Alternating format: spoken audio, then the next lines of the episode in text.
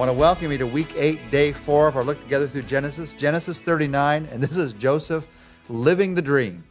Let me read for you. He's a dreamer, he's beginning to experience the dream. Let me read for you verses 1 to 4 and how he was living this dream in Egypt. Now Joseph had been taken down to Egypt. Potiphar, an Egyptian who was one of Pharaoh's officials, the captain of the guard, bought him from the Ishmaelites who had taken him there. The Lord was with Joseph, and he prospered, and he lived in the house of his Egyptian master. When his master saw that the Lord was with him, and that the Lord had given him success in everything that he did, Joseph found favor in his eyes and became his attendant.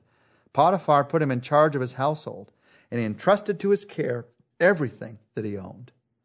Here is Joseph living the dream. Here's how it works we get the dream. The dream gets tested. We saw that a couple of days ago when we shared the dream, tested with denial and doubt and even seeming destruction. And then comes, well, we wish the dream came then, but then comes waiting for the dream. That's what happens in these verses, in this chapter. He is waiting for the dream. It's a chapter all about how to wait upon a dream. Joseph, at this point in his life, he seems to be in a one button elevator and it says down. He pushes the button and it's down into a pit. He pushes the button and it's down into Egypt. He pushes the button and it's down into slavery. He seems to be going the wrong direction as he's waiting for this dream. So, how do you wait for the dream when everything seems to be going the wrong direction? Here's what you do. Here's how, here's how you wait for the dream. You do two things. First, you live the dream. Even in the midst of waiting, you live the dream. Even when you don't see the dream, this is the life of faith. You live the dream. Don't give up. God is at work. Joseph shows us how to live God's dream even when we don't see it. You do three things. You lead in slaves' clothing. You work in Egypt. You succeed in Potiphar's house. You lead in slaves' clothing. Joseph is still a leader even though he's in the clothing of a slave. He had the qualifications. God had given him the dream. He had the time. God had given him the time to work. And instead of living in bitterness, God, why have you put me here? How am I going to accomplish the dream here? He just leads. Whatever the clothing was, whatever the circumstance was, he just leads. You lead in slaves' clothing. You work in Egypt. Here's Egypt. Joseph didn't want to be there. He didn't deserve to be there, but he was there. Now, what would you do? What did he do? He was faithful. He was faithful even there. You work in Egypt.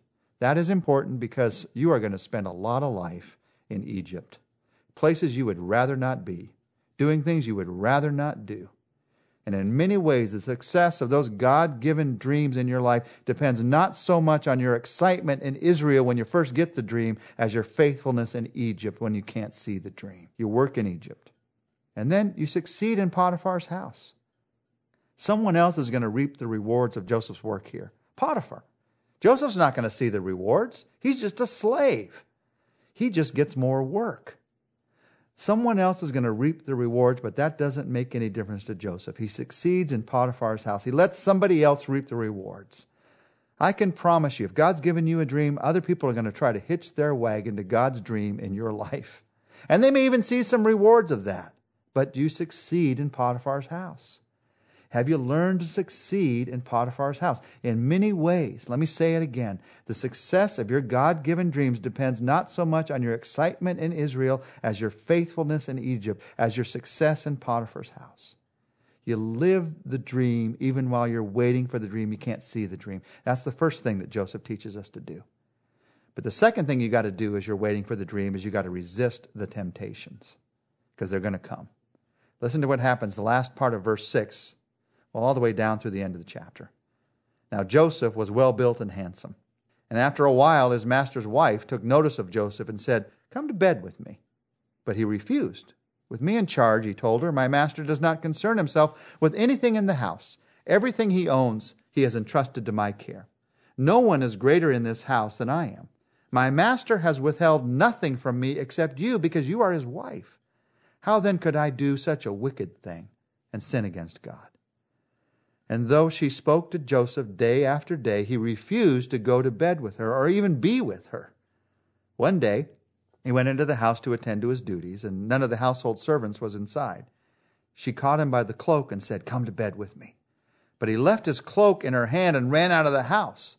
When she saw that he had left his cloak in her hand and had run out of the house, she called her household servants. Look, she said to them, this Hebrew has been brought to us to make sport of us. He came in here to sleep with me, but I screamed. When he heard me scream for help, he left his cloak beside me and he ran out of the house. She kept his cloak beside her until his master came home. And then she told him this story. That Hebrew slave you brought us came to make sport of me. But as soon as I screamed for help, he left his cloak beside me and ran out of the house. When his master heard the story his wife told him, saying, This is how your slave treated me, he burned with anger. Joseph's master took him and put him in prison, the place where the king's prisoners were confined. But while Joseph was there in prison, the Lord was with him, and he showed him kindness and granted him favor in the eyes of the prison warden. So the warden put Joseph in charge of all those held in the prison, and he was made responsible for all that was done there. The warden paid no attention to anything under Joseph's care because the Lord was with Joseph and gave him success in whatever he did.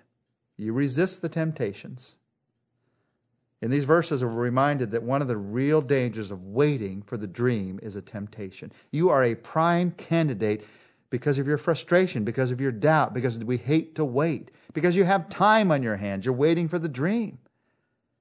You resist the temptation. And in many ways, Joseph gives us temptation resistance lessons in these verses. What do you do to resist the temptations? You do three things. You stay busy in the master's business, you tell the temptation the truth, and you consider the consequences. If you're being tempted right now, you do those three things. You stay busy in the master's business. Joseph was serving Potiphar, that was his master. He didn't have time to sin with his wife. Temptation becomes overwhelming when you stop doing God's will. Stay busy in doing what Jesus has called you to do. And that way you resist temptation. You tell temptation the truth. That's the second thing you do. That's what Joseph did. He called it what it was. This is a sin. This is a wicked thing. He didn't say, This is some little uh, fling that I might have with this wife. He didn't excuse himself and use some kind of a nice word about, oh, I'm just going to get involved in an affair, a nice little word. No, he called it what it was. We have nice words for ugly sins. Have you noticed that? We have nice words because we don't want to call it what it is. You tell temptation the truth. That is wicked. That is ugly. You tell the temptation the truth. And then the third thing you do is you consider the consequences. Joseph said, If I did this, what would it do to my master? What would it do to you? What would it do to this household? It's good to consider the consequences.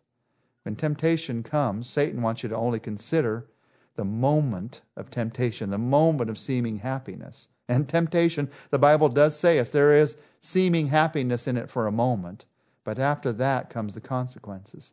So you, you consider the consequences. You might even make a list. If you're being tempted to cheat in your business in order to get ahead, you make a list of what's going to happen when you're found out. And as a believer in Jesus Christ, let me let you know you're going to be found out. If you're tempted to cheat on your wife in adultery, if you're tempted to that sin, you make a list of what's going to happen when it's found out to you, to your family, to your children, to your relationships.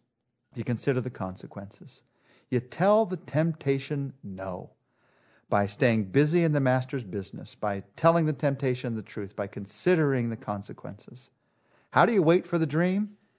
You live the dream, you resist the temptations. I said earlier there were two things, but I got to add one more. You survive the setbacks. That's what happened when Joseph was sent to prison. He survived the setbacks. There, there are two key truths that are emphasized throughout Genesis 39. The Lord was with Joseph, and Joseph was with the Lord. Those two key truths. The Lord was with Joseph. As a slave in verses 2 to 4, the Lord was with him. As a prisoner in verses 21 and 23, the Lord was with him. And Joseph was with the Lord. He remained faithful throughout all that was going on. Remember this you will never find a place where the Lord will not be with you. And you will never discover a place where faithfulness to God is impossible. Joseph was faithful in his father's house, he was faithful in Potiphar's house. He was faithful as a son, he was faithful as a prisoner.